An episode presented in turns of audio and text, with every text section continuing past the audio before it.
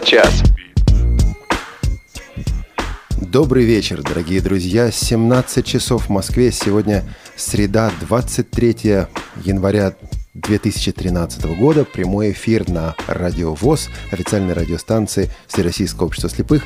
И здесь, в уютной студии э, Радио ВОЗ, собралась команда Тифла Часа. Это Анатолий Попко. Добрый вечер, Анатолий. Добрый вечер, Олег. Добрый вечер, Это наша замечательная группа поддержки и группа технического обеспечения. Это Ивана Нищенко, это Анна Пак и это Олеся Синяк. Добрый вечер. К сожалению, ответить они пока не могут. Ну, как-нибудь, я думаю, мы их выведем в эфир также.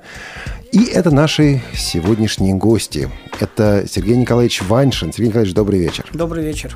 И Юрий Иванович Котов. Добрый вечер. А, я думаю, что вы заметили, что Елены Колосенцевой с нами пока нет. Елена присоединится к нам буквально через 15 минут. Ее голос мы сегодня обязательно услышим. А поговорим мы сегодня с вами вот о чем.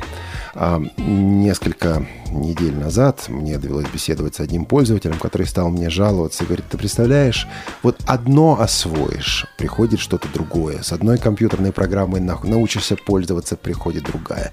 К одной операционной системе привыкнешь, приходит другая. Как жить вообще со всеми этими переменами? И вот сегодняшняя тема – это время перемен или век перемен. И мы поговорим сегодня с людьми, которые на своем веку этих перемен видели немало. Правда, Юрий Иванович? Да. Сергей Николаевич? Да. И вот расскажите нам о том, как жить в этот век перемен. Но а, сначала давайте посмотрим, что, что у нас было нового на этой неделе. Свеженькие Тифло новости, новости Тифло техники. Анатолий. Да, спасибо большое, Олег. Ну что, в первых строках письма хочется отметить э, то, что программа Тифло Час теперь в виде подкаста есть на портале Тифлокомп. И хочется сказать отдельное большущее спасибо администрации этого портала вот, за такую оперативную помощь. Вот, вообще, Тифлочас — это результат общих усилий и экспертного сообщества, и радиовоз, и немножечко молодежного отдела, да, и вот э, непосредственно портала Тифлокомп. Вообще, э, надо сказать, что нам, конечно, экспертное сообщество дало такой большой кредит, и хочется, вот пользуясь случаем, раз уж мы с благодарности начали, очень хорошо была принята эта передача, и широкий такой позитивный отклик она получила. Спасибо вам большое, мы постараемся ваши надежды, уважаемые радиослушатели, оправдать. Кстати, были и предложения по темам. Например, предложили сделать программу о Соколянском. Я думаю, немногие не из присутствующих здесь... Нет, присутствующие здесь, конечно, знают, кто такой Соколянский, но не все слушатели знают, кто он такой. А, были предложения о конкретных участниках передачи. Все это мы приняли и будем осуществлять, будем реализовывать. Спасибо большое всем, кто высказывает мнение, предложения, замечания. А, мы с удовольствием все это читаем, принимаем, обсуждаем и будем по возможности возможности реализовывать. Итак, подкаст Тифло час на портале Тифлокомп. Ссылка, я ее озвучу в эфире. Тифлокомп, T-I-F-L-O-C-O-M-P .ru слэш под подцасата, уж извините мой такой брайлевский прононс английский. Да ничего, ничего. Тифло час, Тифлоцхас получается. C-H-A-S, да, на конце. Подписывайтесь, слушайте нас, если не в прямом эфире, то хотя бы вот таким образом. И даже если вы зашли просто, зашли на, под, на портал tiflocom.ru, там есть ссылочка подкасты, и вот пока там ну, вы увидите только подкаст э, Тифло часа, надеюсь, со временем будут появляться и другие. Да, ну и раз уж мы заговорили о портале Тифлокомп, то я бы отметил вот самое, самую э, такую, что ли, актуальную статью, которая там выложена, она 14 января была опубликована. Это статья Никиты Цейковца. Посвящена она обзору специальных возможностей э, Windows Phone 8. Ну и других функций, повышающих доступность этой платформы. По поводу последних э, операционных систем Windows мы обязательно поговорим в феврале в одной из наших передач. А, я думаю, будут и эксперты, посмотрим и конкретную технику. Но пока вот э, замечательная статья, очень интересная статья Никиты Цыковца. Я думаю, что она действительно достойна прочтения. Одной строкой от меня новость о английском релизе Кобры 10. Да, Cobra 10 – это скринридер немецкой компании Baum-Retec AG. Это последователь хорошо известного в России Virgo. А, вот девятая версия Cobra была предложена два года назад. В прошлом году обновлений не было. А, десятая вышла в конце, знаете, в прошлом году, в конце прошлого года, 2012 года, вышла десятая версия по-немецки, сейчас также по-английски, по-норвежски. Я пока еще не видел русского релиза. Как только будет, мы обязательно об этом скажем. Обновления есть, они несущественные, но они есть. Это бесплатное обновление для тех, кто уже имеет лицензию на девятую версию э, Кобры. Нужно также сказать, что десятая Кобра не поддерживает Windows 8. Это последствия тех э, трудностей, совершенно объективных трудностей, с которыми сталкиваются разработчики при, реализа... при реализации поддержки этой новой операционной системы. Скажу одной строкой, что, например, вышедшие в прошлом 2012 году обновления ведущих мировых увеличителей экрана, это Magic от Freedom Scientific и Zoom Text от AI Squared, также не поддерживают пока Windows 8. Я думаю, что технически по тем же самым причинам. А JOS, вот последняя его версия, 14 JOS поддержка заявлена. Да, но она есть, но JOS не имеет увеличения экрана. Да. А как раз в Кобре ведь э, там и Брайль, и озвучка, и увеличение экрана.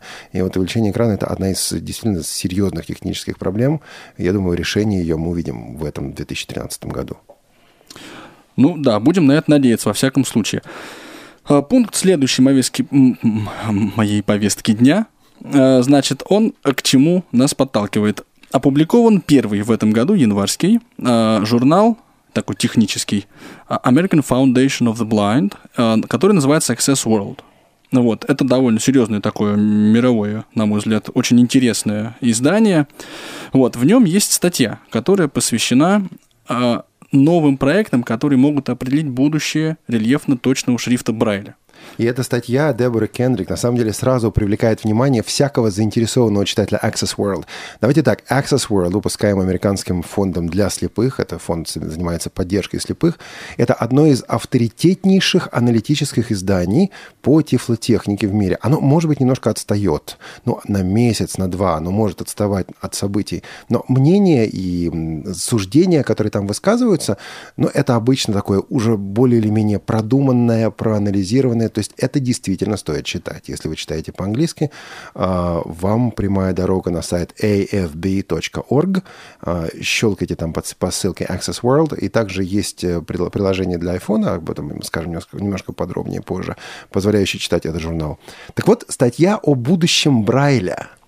А статья называется буквально так «Немножко приятного или немножко позитивного о будущем Брайля». Говорится о трех проектах, которые действительно призваны э, популяризировать шрифт Брайля в новую эпоху. Это небольшие органайзеры, небольшие по, по массе, по размеру, менее 500 грамм они весят под андроидом, которые вот, вот-вот должны выйти. А, это новые, новые дисплеи, которые также должны выйти. Это недорогие дисплеи, призванные нести брайлевский дисплей в массы. И, наконец, эта программа Braille Touch, которая пока еще не вышла, но в январе, в, середине или в конце уже января выйдет.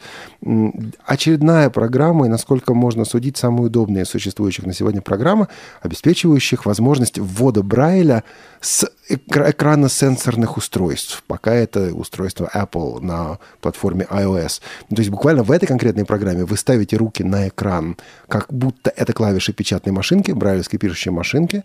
Ну, правда, пальцы вы используете немножко другие. Там у вас получается безымянный, э, средний безымянный и мизинец на каждой руке. И вот вы набираете брайль. Это интересно. Это действительно свидетельствует о том, что вот наконец, после этих тяжелых 90-х годов и 2000-х годов, когда интерес к Брайлю падал, наконец э, что-то происходит очень и очень позитивное и в плане цены этих устройств, и в плане распространенности этих устройств. И здесь есть о чем следить, и мы обязательно эту тему будем говорить позже. Я вот, кстати, со своей стороны скажу просто, что мне очень нравится приложение Access World, которое в iPhone есть. Я с удовольствием всегда читаю этот журнал, вот, особенно в метро. Вот, ну уж так получается. Как это работает приложение? То есть ты его загрузил себе в iPhone и что? Там есть последнее издание, да, последний и номер. Да, последний номер. И статьи, которые, собственно, по ним перемещаешься, как вот по элементам стандартным способом открываешь статью, там полный, полный текст со статьи, он доступен, очень удобно, можно и скорость побыстрее, помедленнее сделать. И, кстати говоря, здесь, ну, не будем мы, наверное, рекламировать технику Apple. А Очень удобно. Нет?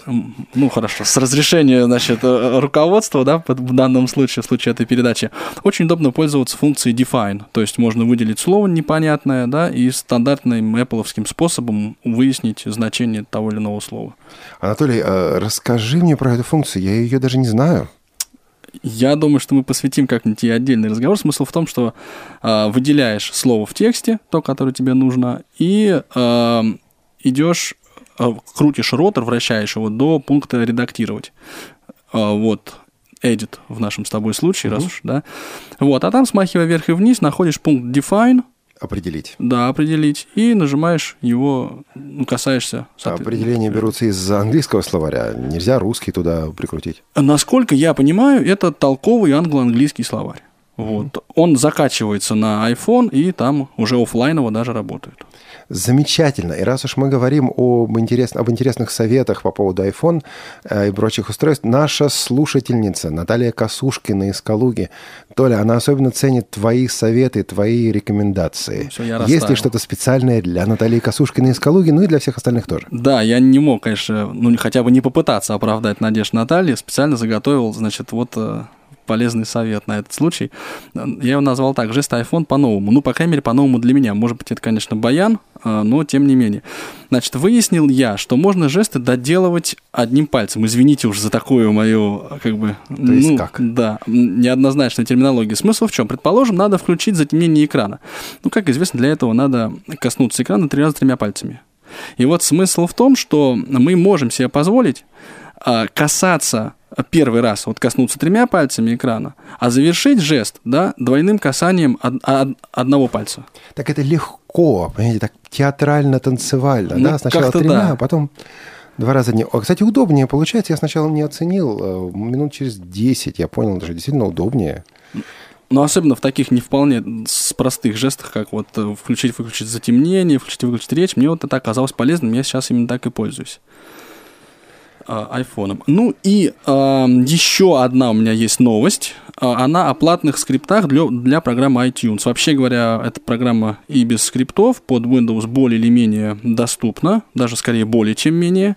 Вот, но есть и скрипты. Вышла даже их новая версия. Вот эти скрипты называются Blind Tunes. Для, это скрипты, да, не сказал я для чего эти скрипты. Скрипты для JAWS for Windows, естественно. Значит, они стоят порядка 6 долларов, и на сайте, соответственно, проекта Blind Tunes. Это www.blindtunes.net. Вот, и между прочим, такая информация, а, на сайте проекта размещено обращение к тем, кто может помочь проекту локализовать эти скрипты, ну, то есть перевести их на любимый родной русский, в нашем случае, язык. Вот, за помощью в переводе владельцы сайта предлагают бесплатную регистрацию этой программы. Хочу только предупредить, что Брайан Харджин, человек, британец, который разрабатывает эти скрипты, эм, человек, он очень внимательный, очень дотошный. Вот работать должно все мне случалось по работе, по жизни с ним соприкасаться. Ну, скажем так, эм, человек этот, который в хорошем смысле достанет и себя, и других. То есть он требователен и к себе, и к другим. И это здорово. blindtunes.net, да? Да, да, это адрес сайта. Ну, Олег Валерьевич, я э, не могу не сказать о таком, в общем, приятном для нас событии. Да, вчера состоялся 22 значит, января состоялся день рождения одного из наших гостей. Да, это генерального директора Института Реаком Сергея Николаевича Ваншина. Сергей Николаевич, пользуясь случаем, да, такой возможностью от лица и программы Тифлочас, и Радио ВОЗ вообще, сердечно вас с вашим днем рождения поздравляем. Большое спасибо. Кстати, Анатолий, ты ведь озвучил его титул и сделал это первым. Спасибо большое. Я, честно говоря, про это как-то даже забыл. Уважаемый Сергей Николаевич Иванович, просто буквально за 30 секунд. Вы сидите в студии «Радио ВОЗ» на шоу, посвященном э, тифлотехнике. Все это идет в прямом эфире. Вы в свое время протаривали, проделывали эти пути тифлотехники в России. Как вы себя чувствуете, а, дожив вот до этого момента, когда прямой эфир, тифло-шоу со звонками в студию, с письмами и так далее? Слава богу, что дожил. Оптимистично, да. Меняется все. Время перемен темы нашей сегодняшней передачи. А с Анатолием мы прощаемся на неделю до следующего выпуска, а с нашими гостями не прощаемся, и с вами тем более не прощаемся. Вернемся через минуту. Всем пока. Программа «Тифло час». Это разговор о тифлотехнике с теми, кто ее разрабатывает, и с теми, кто ее использует. Тифло-час – это новые продукты, последние тенденции, авторитетные мнения и открытые обсуждения. Пишите нам по адресу 125 252 Москва, улица Кусинина, 19А. По электронной почте радиовоз собака mail.ru Звоните по скайпу радио.воз. или по телефону 8 499 943 3601. Повтор программы Тифло час слушайте каждую среду в 5 часов, 11 часов и 23 часа. Оставайтесь на связи. Радио ВОЗ. Для тех, кто умеет. Слушать. Тифло-час. У нас нет секретов. 17 часов 16 минут в Москве. Это Радио ВОЗ, официальная радиостанция Всероссийского общества слепых. Программа Тифло час. В нашей студии и посветлело, и похорошело, потому что к нам пришла Елена Колосенцева. Добрый вечер, Елена. Здравствуйте, радиослушатели. Здравствуйте, Сергей Николаевич, Юрий Иванович. А теперь я вам составлю компанию. Замечательно. А, ну, а на самом деле меня давно интересовал вот какой вопрос. Сергей Николаевич, Юрий Иванович, сколько лет каждый из вас э, занимается информационной техникой? Юрий Николаевич. Э, и- Информационными технологиями, информатикой или техникой. Давайте технологиями. С августа 83-го. То есть это 30 лет. Юрий Иванович? Ну, у меня 40 лет, наверное. Потому, потому что у нас был обязательный курс вычислительной техники в университете. И мне приходилось практические задания выполнять. Вы поступили в университет, это было какое время? Это был 71 год. И информационная техника, и вычислительная техника. И вы незрячий человек, надо было со всем этим разбираться. Как учились, Юрий Иванович? Ну, практические задания я выполнял, конечно, с помощью своих э, товарищей студентов. А с компьютером напрямую когда столкнулись? Э, Тогда я с ним, можно сказать, и не сталкивался. Вот, я отдавал свою программу, написанную моими же коллегами. То есть написанную мной, но написанную по плос- плоским шрифтом моими коллегами. Вот, и там отдавали оператору и так далее. Это было обычное явление или вот так делали для вас в качестве исключения, как для незрячего человека? Что одно дело Ну, оператор, то- другое программист. В то время это было обычное явление, поскольку все общение программистов с ЭВМ происходило через операторов. Программист, не, а программист мог не уметь общаться с ВМ. Ну, вполне мог не, не уметь. А Когда же, когда же ваше общение с ЭВМ стало более тесным? А общение с ЭВМ стало более тесным, когда, собственно, появились вот эти уже тифло э, технические средства. Когда же это было? Интересно. Ну, вот как Сергей Николаевич сказал, первые образцы такой техники у нас появились в начале 80-х годов. Вот. э, Затем появились э, так называемые приборы э, Версабрайли. Вот. Собственно говоря, наверное, с Олегом я и тогда и познакомился, сидячи за, Да, за Юрий. Иванович, но это было уже немножко позже. Это немножко а вот позже перфокарты, какое-то натыкивание на эти Значит, карты, это да, что? Да, вот э, в начале 80-х годов, пожалуй, или в конце сем- 70-х, появились э, так называемые перфочиталки. Это что такое? Интересное Раньше- название. Да. Это человек Э, или это прибор? э, Это прибор или приспособление для чтения перфокарт. Перфокарты – это вот, э, ну, обычные как бы карточки, на которых пробивались отверстия, которые интерпретировались машиной как э, инструкции и команды или данные. То есть вот эти биты, то есть они вы- вы- выглядели физически Ну, как отверстия фактически, на да, тифлокарте. да, Кто пробивал? Кто набивал все это? Значит, появились и перфораторы, так называемые, то есть э, устройства, которые позволяли э, набивать эти карточки Самостоятельно. самостоятельно. Да. И это уже была тифлотех- тифлотехника. Ну, это были э, общего пользования э, аппараты. но слепые там могли вполне работать. Юрий Иванович, что, по-моему, еще раньше были перфоленты. Э, перфоленты, я не скажу, что они были раньше, вот, но перфо... для чтения перфолент, насколько я понимаю, такого вот устройства не было. В Америке мне довелось слышать э, выражение, что лучший скринридер – это хорошо подготовленный секретарь.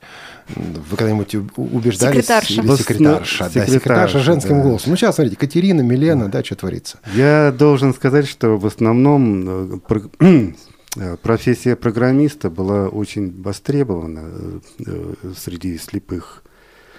И очень много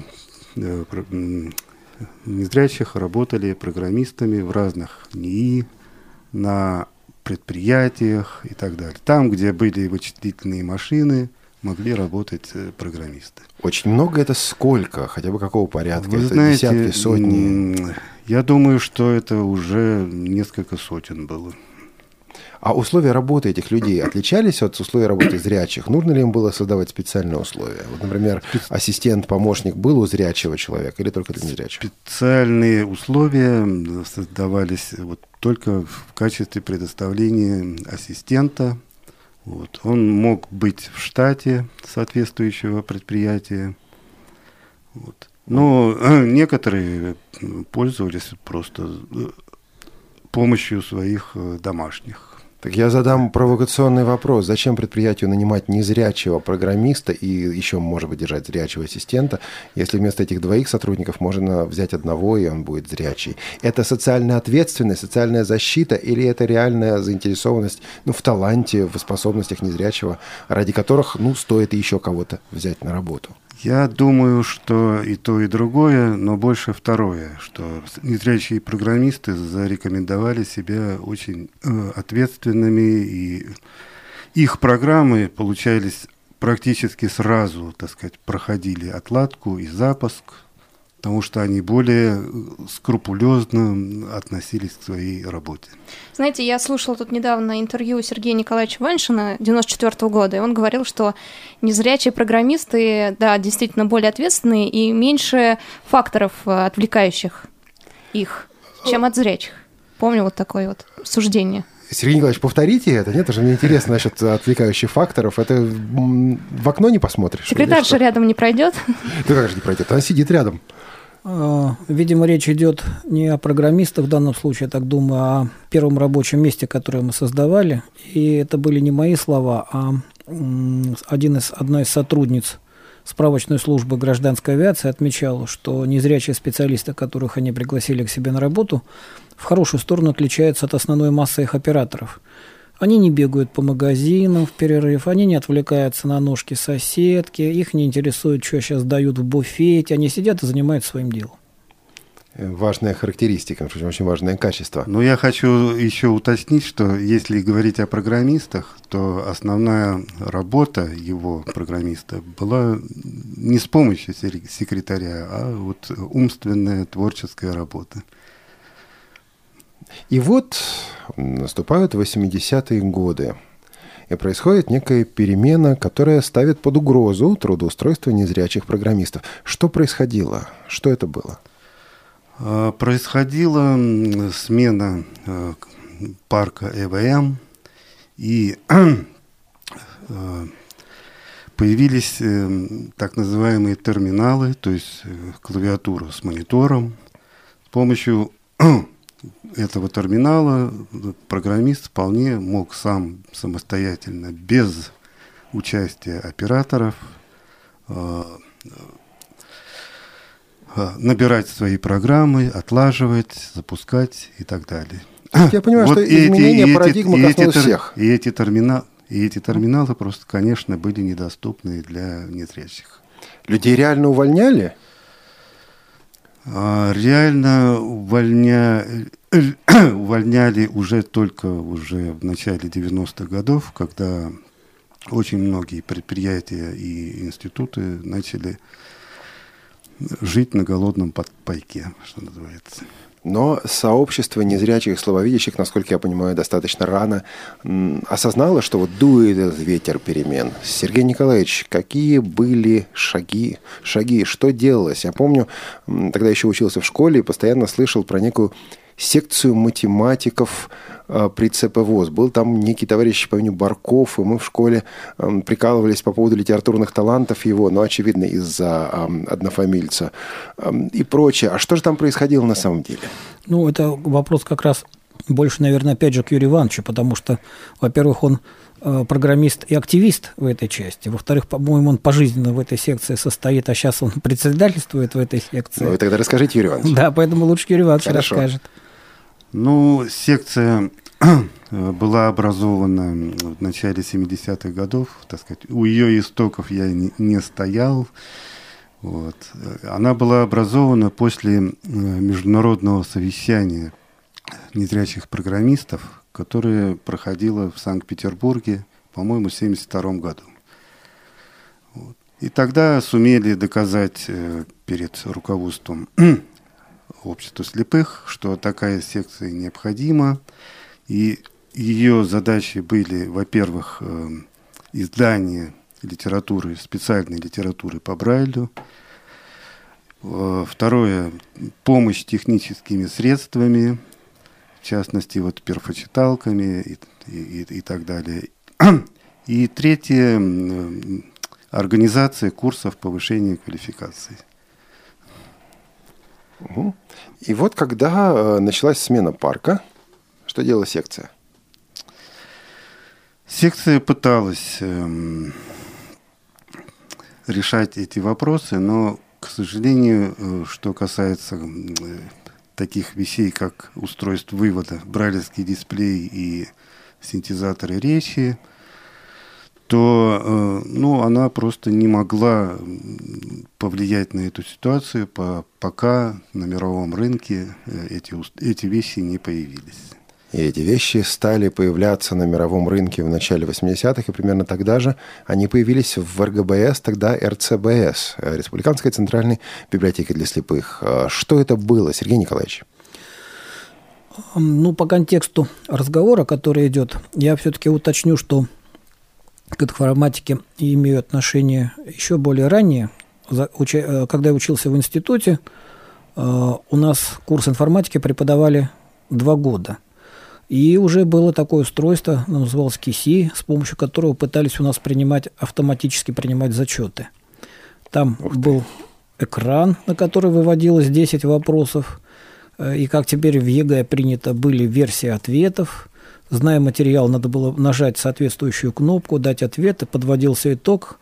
И сколько иногда по две, по три группы, это человек, наверное, 90 запускали в аудиторию, где стояло это оборудование, между нами метался преподаватель, который за этим присматривал.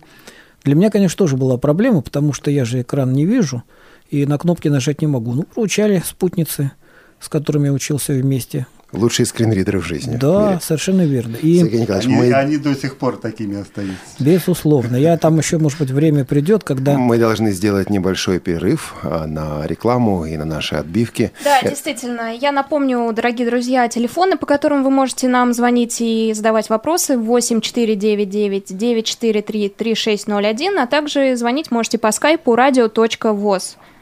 Skype Мы проверяем, да, и почту радиовоз собака mail.ru. И после перерыва, после небольшого, коротенького перерыва общения со слушателями, то есть с вами. Оставайтесь с нами. Вы слушаете Радио ВОЗ. Телефон 8499 943 3601.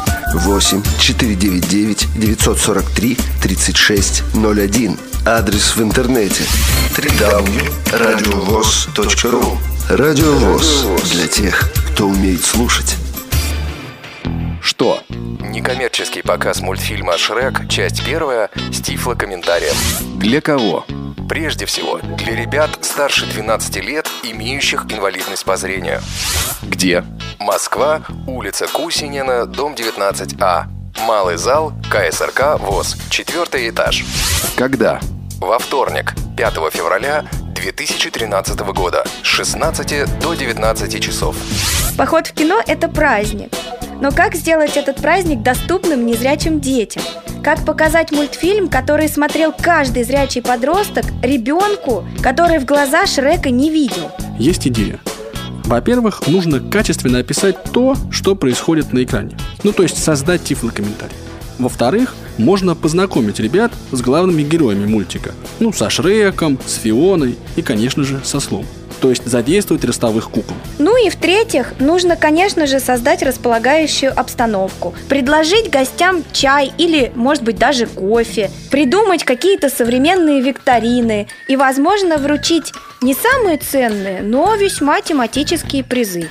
В общем, перед организаторами и отделом по работе с молодежью стоит сложная задача – провести обычное мероприятие. Такое, чтобы незрячие подростки почувствовали себя обычными, нормальными посетителями, ну, а лучше даже участниками праздника. Штука в том, что ведь каждый из нас уникален, будь то незрячий подросток, телерепортер, журналист. И каждый из нас хороший, правилен по-своему, как и главный герой этого культового мультфильма. В общем, приходите, будет. А что именно и как, зависит только от нас с вами. Тифло час. Все средства связи включены. Мы слушаем вас. Да, здравствуйте, друзья! В студии Елена Колосенцева, Олег Шевкун и наши гости Сергей Николаевич Ваншин и Юрий Иванович Котов. Так, нам пришли письма, скажу вам. Вот, например, Александр Гордеев пишет. «Э, В 80-е годы спецшкола для слепых в Свердловской области, город Верхний Пышма, готовила программистов, но в основном все работали на УПП. Даже после окончания мат-факультета на Урале просто слепых программистами не брали. Юрий Иванович, была такая проблема? Ну, возможно, что и была. Но Я, я думаю, что хороший программист э, тогда, по крайней мере, должен был получить э, высшее образование математическое. Вот. Но э, на самом деле я знаю из э, Екатеринбурга людей, которые успешно вполне работали программистами.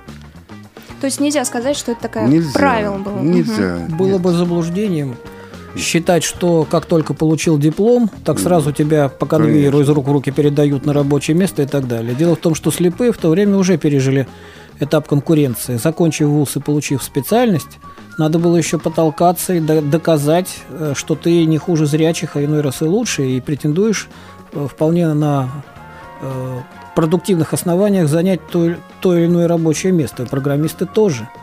Вот, поэтому боролись за свою работу, добивались, дорожили ею и старались работать лучше окружающих. На Ну, этом и жили. В то время, я хочу напомнить, была система распределения после окончания вузов.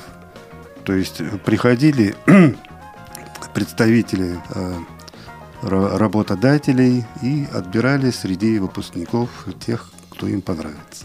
И, кстати, это очень актуально и сегодня. Если ты говоришь, у меня, у меня есть диплом, тебе совершенно спокойно могут сказать, ну и что, у меня тоже. Да? Должно быть еще что-то, кроме- кроме диплома, то бишь настоящая квалификация.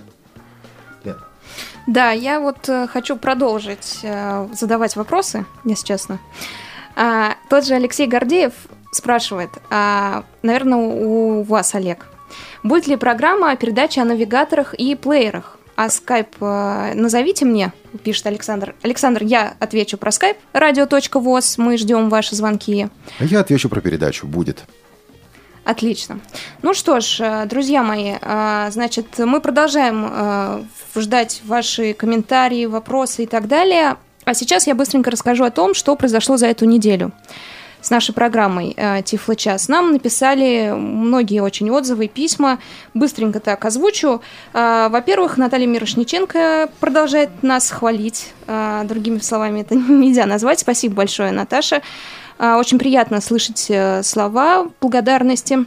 А также нам пишет Eternal Mind, собачка Mail.ru, не знаю, не представился человек. Э, 16 января и каждую среду для вас э, ток-шоу Тифло час. Рад приветствовать вас, уважаемая Елена, Анатолий и Олег. Прекрасно, что на Радио ВОЗ появилась такая нужная и, безусловно, полезная передача, как Тифло час.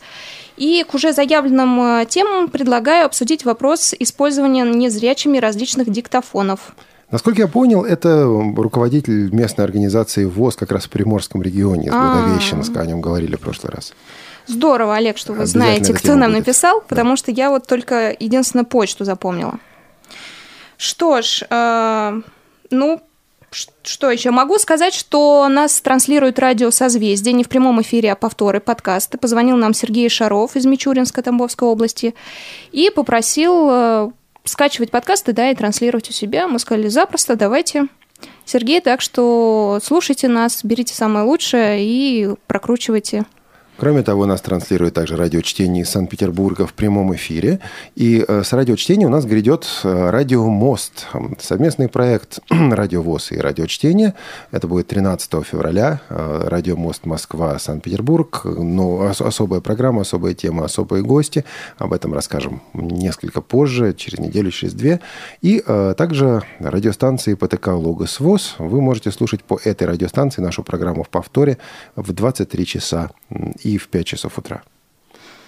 Да, и я напомню, телефон 8499-943-3601 и skype radio.voz. Звоните, пишите, и также почта радиовоз собачка mail.ru. Что ж, и вот, э, представляешь, Олег, уже позвонили по скайпу. По скайпу звонок, правильно я услышал, из Дагестана. Да, по-моему, действительно из Дагестана. Э, Добрый день, мы вас слушаем. А, да, здравствуйте. Добро пожаловать в Тифлы-час. Э, Спасибо, спасибо большое. Меня зовут Рабадан, звоню я к вам из Дагестана. А, Вот, я хотел э, задать такой вопрос. У меня вот э, стоит э, Internet Explorer 9, такой, э, так скажем, знаменитый не своим таким хорошим качеством работы. И вот я сейчас не могу никак, вот, пользуясь, например, сижу в одном сайте и постоянно выгруж- пытаюсь выгрузить какие-то файлы. И э, при загрузке, при выборе какого-то файла, например, дохожу в корневую папку, где лежит файл, у меня зависает э, система полностью, и JAWS тормозит, и потом в итоге пишет, что программа выгрузки файла, программа, этот, этот, как она называется, выбора файла, она зависла, типа, мол, искать проблему в интернете, решение проблемы и так далее и тому подобное. И вот так постоянно выходит. Я не знаю, Роман, что... а, я перебью вас. На самом деле, вы можете себе представить, если бы компания Microsoft выпусти- выпустила Internet Explorer вот изначально с такой проблемой, а, очевидно, это невозможно. Это не проблема Internet Explorer. Есть что-то в системе, скорее всего, или в надстройках Internet Explorer, что вам мешает. А, В данном случае вам действительно нужна консультация опытного компьютерщика. Удаленно, к сожалению, отсюда из студии Радиовоз мы эту проблему решить не можем, но есть э, специализированные рассылки, в которых, я уверен, масса людей, которые готовы будут вам помочь. А, Спасибо большое за звонок. Спасибо. Да, спасибо большое, и мы ждем э, ваши звонки. И вопросы по теме «Время перемен, век перемен». А мы подошли к годам 80-м и началу 90-х, когда компьютеры пошли в массы. А необходимо было две вещи – обучение и озвучка. Сергей Николаевич, вы тогда активно занимались, как и сейчас занимаетесь, обучением. Какие задачи перед вами ставились и как вы, ваша организация, ваш отдел, потом ваш центр эти задачи решали? Олег Валерьевич, поскольку сегодня у нас передача историческая, я бы все-таки не стал бы стремиться так быстро к нашему времени и, пользуясь случаем, поговорил бы немножко и о тех годах э, предшествующих. Я бы Давайте. уточнил, что на самом деле э, технические средства, электронные технические средства, электрические, может быть, технические средства реабилитации для слепых появились еще в 70-е годы. И тут надо вспомнить Бориса Владимировича Зимина, который был председателем Центрального управления ВОЗ в то время, и Дмитрия Сергеевича Жаркова, директора РЦБС, Российской э, Республиканской Центральной библиотеки для слепых РСФСР. Статус библиотеки был настолько велик, что она сотрудничала по своему уровню и по своему направлению с библиотекой Конгресса США. Э, Дмитрий Сергеевич, Борис Владимирович были вхожи э, в правительственные структуры.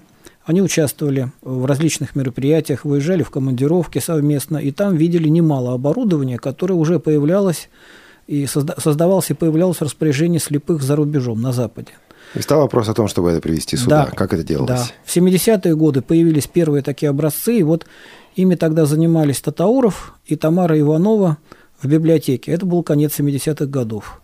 Брайл Аккорд, э, БТ, э, БД-80. Ну, что это в двух словах, что он собой представляло? Э, Электрическая пишущая машинка, к которой подключался дисплей размером с портативный кассетный магнитофон, на котором была одна бралевская строчка электромагнитной конструкции.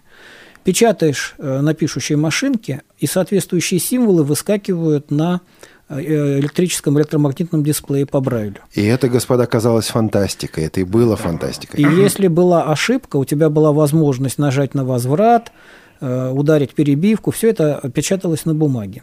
Это как бы простейшая система. Потом появились системы, которые учитывали, уже фиксировали информацию, с которой ты работаешь. В основе носителем информации там были компакт-кассеты. К прибору надо было подключать кассетный магнитофон. А иногда э, кассетный магнитофон был в этот аппарат встроен. То есть это была, опять же, электромагнитно-бралевская строка и э, кассетник, где носителем памяти была стандартная компакт-кассета. Ты набираешь текст, бралевская клавиатура, электромагнитный дисплей, у тебя есть редактор, и то, что тебе надо, ты записываешь, фиксируешь на пленке этой кассеты. Беда была в том, что это оборудование не было русифицировано. Если на Западе такое, такое устройство можно было подключить через многожильный, многоканальный шнур, интерфейс к электронному принтеру, пишущей электрической машинке и распечатать информацию, мы таких шансов не имели. И вот был довольно длинный период, и на него ушло там несколько десятков тысяч долларов до августа 1983 года – да, надо сказать, что э, этот процесс, естественно, постоянно контролировали в первую очередь математики-программисты, как люди, более других заинтересованные в развитии и в появлении такой техники у нас в стране.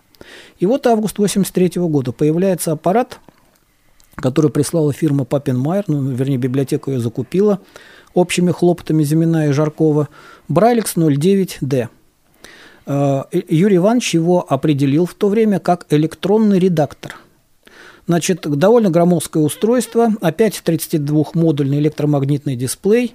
А, здесь уже был дисковод для флоппи дисков, по-моему, 254, а, кажется, килобайта. Юрий Иванович, может быть, вспомнит. Это емкость такого диска. Значит, была возможность печатать с бралевской клавиатуры, а, редактировать этот текст с помощью клавиш на панели – Э, отслеживать его, опять же, с помощью вот этой брайлевской строки, а когда э, информация была готова, ее можно было поступить там двумя путями. Или записать нажатием на соответствующую клавишу в виде файла на э, носитель, на флоппи диск, или отправить через RS-232 интерфейс на распечатку на электрическую пишущую машинку, которая выполняла функцию принтера Олимпия с ромашечной головкой. В данном случае оборудование было уже русифицировано, можно было по-русски выполнять работу, можно было записать ее на флоппи диск, унести с собой, потом принести, поставить и снова использовать. Была упрощена там система поиска и так далее, и так далее. Так вот, по своему складу я гуманитарий, в принципе, по образованию. Ну, технику любил, может, там 50 на 50 то и другое, но, видимо, потому что я водолей, мне выпало, в конце концов, заниматься информационными технологиями пожизненно.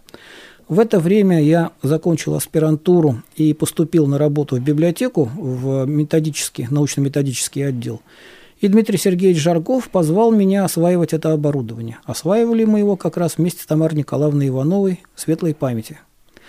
Вот. Она была и переводчиком, и специалистом, она тоже технику очень любила. К нам приехал незрячий специалист э, Редиге, сотрудник Папенмайер, и он вел обучение нас использованию этой техники – вот мы ее освоили, значит, подготовили инструкцию, и Жарков поставил задачу как раз помогать, это, э, помогать осваивать, научить специалистов незрячих, помогать им осваивать эту технику и использовать чем мы, собственно, и начали заниматься с конца 83 года. Это вот начало обучения, начало да. вот акцента на обучении. Потом был Версабрайль, была другая техника.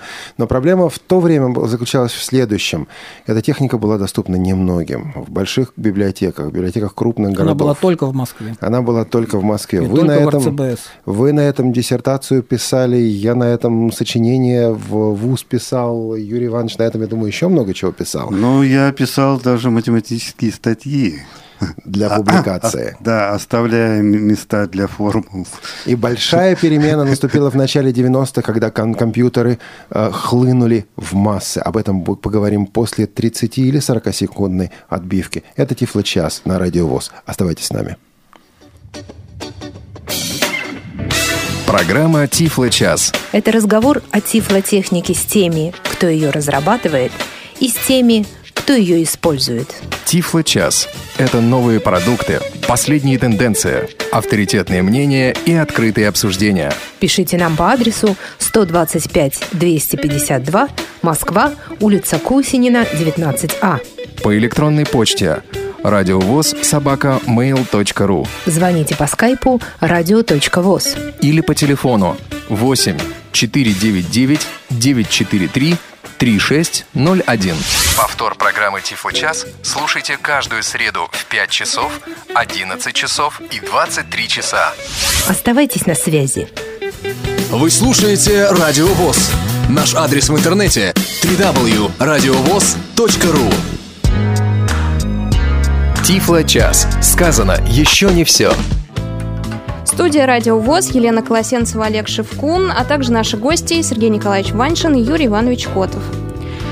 Так, Олег, к нам пришел вопрос Дмитрия Фадеева на Твиттер. Вопрос гостям. Каковы перспективы развития информационных технологий и обеспечения компьютерами в местных организациях? Я думаю, по этому поводу мы э, соберемся отдельно.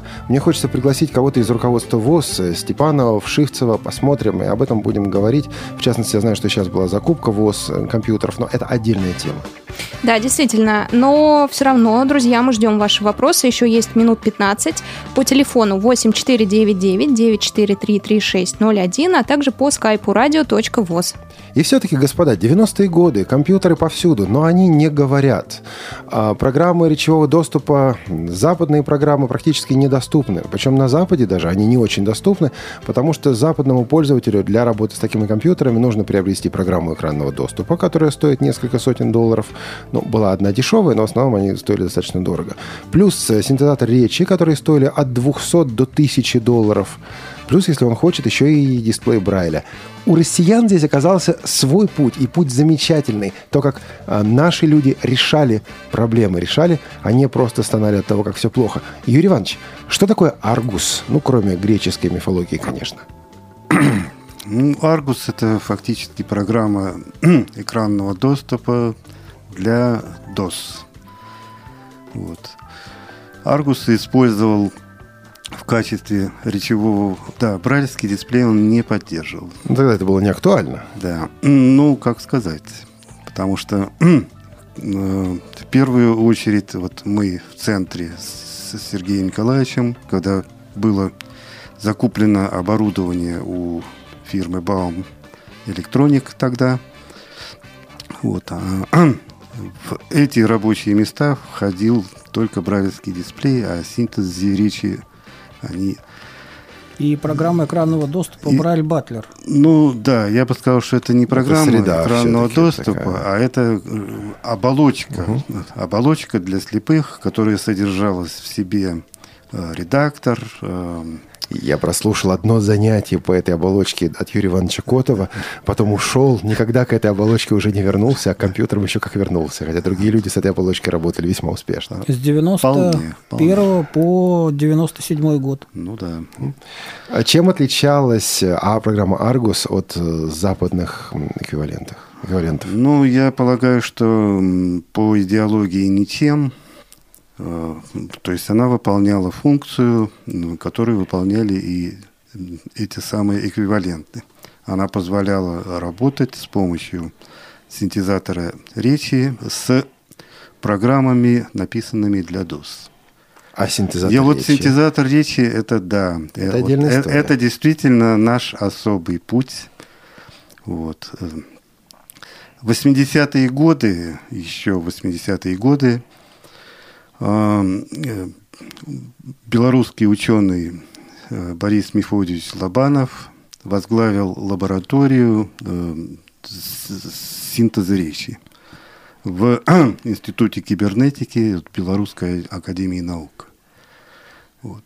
Результатом э, деятельности этой лаборатории э, явился очень компактный и очень э, эффективный э, драйвер для DOS, речевой драйвер, вот как мы его называем SDRV или э, фонемофон. Синтезатор речи фонемофон. Значит, внимание, на Западе аппарат, э, аппаратные синтезаторы доминировали, а программные стали реально появляться в 94-95 году. Уже Eloquence в составе JAWS появился в 98 году под Windows. Тогда не нужно было покупать специальную коробочку или специальную плату. Компьютер сам говорил. А в России это было раньше, когда начались у нас наши программные синтезаторы, выводившие либо на Covox, либо на динамик системный, либо на Sound Blaster. Ну, по крайней мере, насколько я помню, уже где-то в 92 году этот драйвер вполне можно было использовать. И, кстати, лаборатория использовала его э, в качестве вывода информации в своих продуктах. Вот был такой Георгий Васильевич Лосик, который привозил нам постоянно разные продукты, но они были узкоспециализированного назначения. Вообще эта разработка, насколько я было помню, насколько помню, была оборонная. Насколько я помню, рассказывали, что готовилась она для того, чтобы использовать внимание пилота, у которого зрительный анализатор настроен на индикаторы циферблаты и прочее, но если возникала какая-то экстренная ситуация, надо было его, срочно его внимание привлечь, то включался синтезатор речи, который передавал ему сообщение и требовал его особого внимания к этой нештатной ситуации. Да, сам синтезатор, видимо, да, а вот э, что касается драйвера, э, то, в принципе, он с самого начала был э, некоммерческим. Мне очень нравится то, что вы сейчас сказали, Сергей Николаевич. Возникла экстренная ситуация, ее надо было решать. А, это, кстати говоря, относится и к переменам, к изменениям вообще. Возникает новая ситуация. Она возникает на рынке, она возникает на рабочем месте, она возникает где угодно по жизни. И, вы знаете, можно ведь сколько угодно говорить о том, что как все плохо, как все непривычно, как все необычно стало. Но новая ситуация обратно в старую, скорее всего, не возвратится – Значит, эту новую ситуацию нужно решать, с этим нужно что-то делать.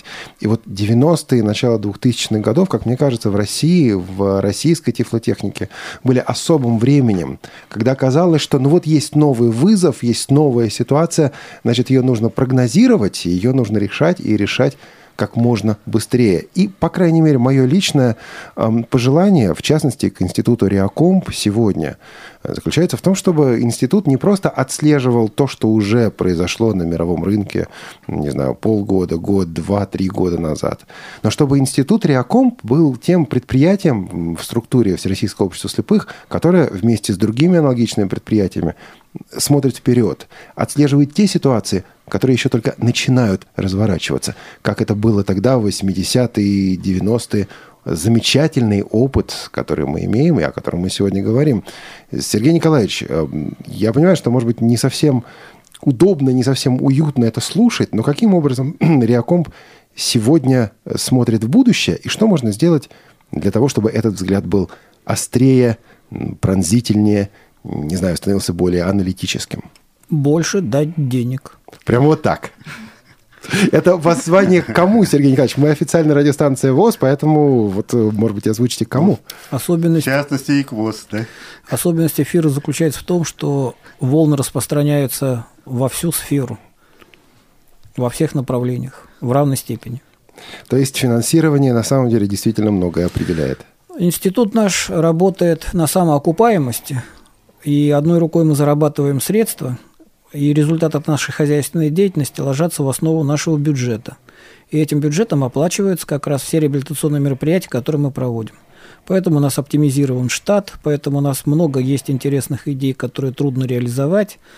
Вот, то есть идей больше, чем возможностей. Это как раз ощущение такое близкое, видимо, к человеку полупарализованному. Голова хорошо работает, а руки не, не так хорошо, как надо были ноги. Я немножко перебью вас. Э, тут Дмитрий Фадеев э, еще один комментарий оставил. Остался без ответа. Меня интересует, делается ли в этом направлении реакомпом что-нибудь? В том направлении... направлении... Каком? Да, в улучшении, в в обеспечении, в обеспечении я понимаю, да, да, да, да. Местных организаций, Ох, техникой. Сергей Если Николаевич... Перспективы развития информационных технологий. А вам не поручали? У нас полномочий на это нет. Но если серьезнее говорить, то одна из наших идей заключалась в том, мы ее передавали в наше общество накануне последнего съезда. Значит, идея заключалась в том, чтобы позаботиться об оснащении каждой местной организации хотя бы двумя персональными компьютерами с обязательным подключением к интернету, Вот с таким расчетом, чтобы, во-первых, э, молодежь могла приходить и пользоваться современными технологиями в своих интересах. Во-вторых, чтобы э, э, текущую работу местной организации можно было, можно было исполнять, опираясь на это оборудование. В-третьих, создание такой сети – это чуть ли не своя уже глобальная система общения была бы, ну пусть не аналог интернету, но все равно это уже своя сеть, это уже большая возможность общения между собой. Теперь вот, скажем, с технологиями Skype там и так далее. Возможностей очень много, просто финансов нет. И государство пока не очень тоже откликается на этот счет, а общество наше также, к сожалению, исполняя все предусмотренные налоговым законодательством требования, остается с весьма ограниченными средствами. Живем мы резко хуже, там, чем даже в начале 90-х годов. На все средств не достает, поэтому и решить эту проблему так быстро не удается. Но мы стараемся следить за тем, чтобы все-таки процесс шел достаточно организованно и согласованно, поэтому э, в середине 2000-х э, годов мы разработали целую систему, которая легла в основу инструктивных материалов, изданных нашим институтом в 2007 году и утвержденных президентом ВОЗ. Вот там лежат заложены все необходимые Э, элементы для того, чтобы можно было как-то систематически э, развивать э, информационное обеспечение нашего общества инвалидов по зрению. Там есть и критерии оценки успешности владения компьютером, чтобы это подход был более-менее объективный. Там есть и требования к преподавателю, там есть и три этапа обучения, которые вот сложились, у нас представления об этом сложились в 80-е, особенно в 90-е годы. Мы 30 лет этим занимаемся и наследуем тот опыт.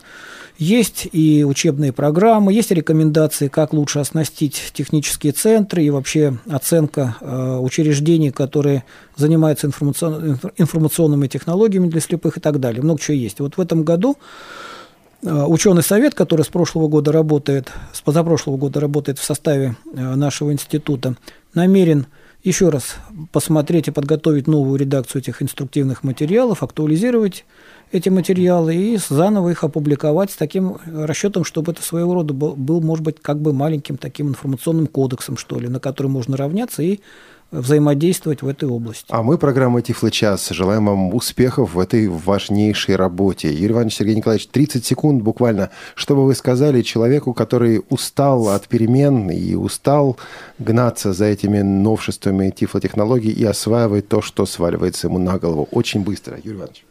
Ну, я думаю, дерзать, хотя есть консервативные люди, которые, к которым и я отношусь. Ну, дерзайте. Вы честны, Юрий Николаевич. Сергей Николаевич, 30 секунд. Выпить чаю, кофе и дерзать дальше. Что мы и сделаем сразу после эфира. Чуть-чуть я сейчас вклинюсь. Вопрос Вячеслава Царегородцева, который поступил ВКонтакте, на него мы ответим в следующей программе. Вячеслав, э, обязательно ответим. Ждите. И в следующей программе мы будем подробно говорить об операционной системе Android компании Google. У нас будет гость Александр Пивень, возможно, присоединяться к нам и другие гости. Присоединяйтесь к нам также и вы на волнах в интернет-эфире «Радиовоз», официальной радиостанции Всероссийского общества слепых, и наших партнерских радиостанций, а также в нашем подкасте в архиве «Радиовоз» на сайте tiflocom.ru. А мы, ведущие, прощаемся с вами. Да, до свидания, друзья. Звоните нам, пишите, мы всегда рады вам. Тифло-час подошел к концу. Спасибо. Тифло час. Слушайте нас ровно через неделю. Продолжение следует.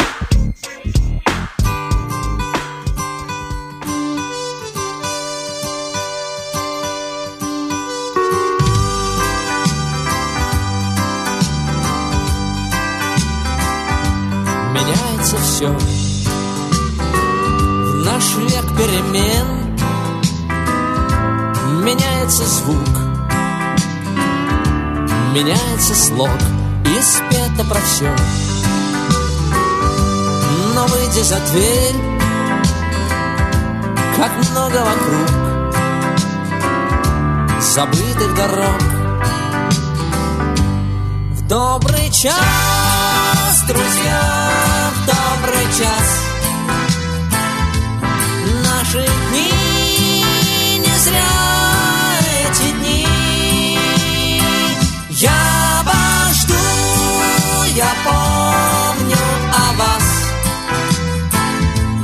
знаю я, что мы не одни. Пусть как никогда натянута нить, не стоит бежать, не стоит робить, так было всегда. Легко говорить, труднее сыграть Особенно спеть. В добрый час, друзья, в добрый час. Наши дни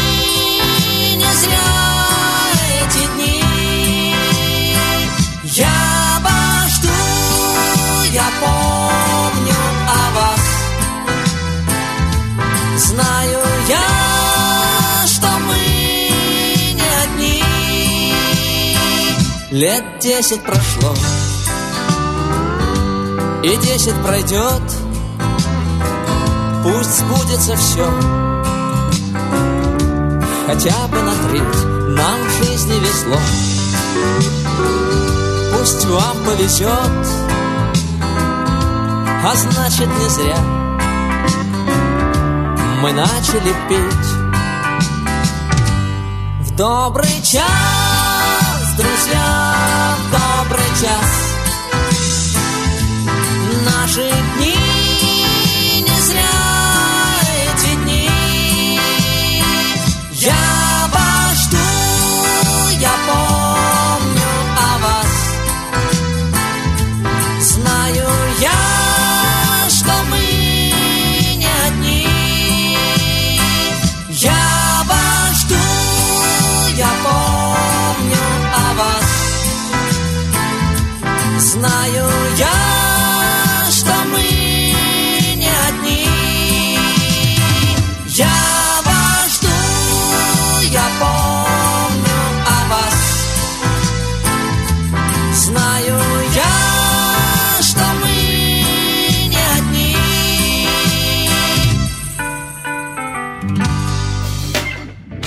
Повтор программы «Тифлы час» слушайте каждую среду в 5 часов, 11 часов и 23 часа по московскому времени.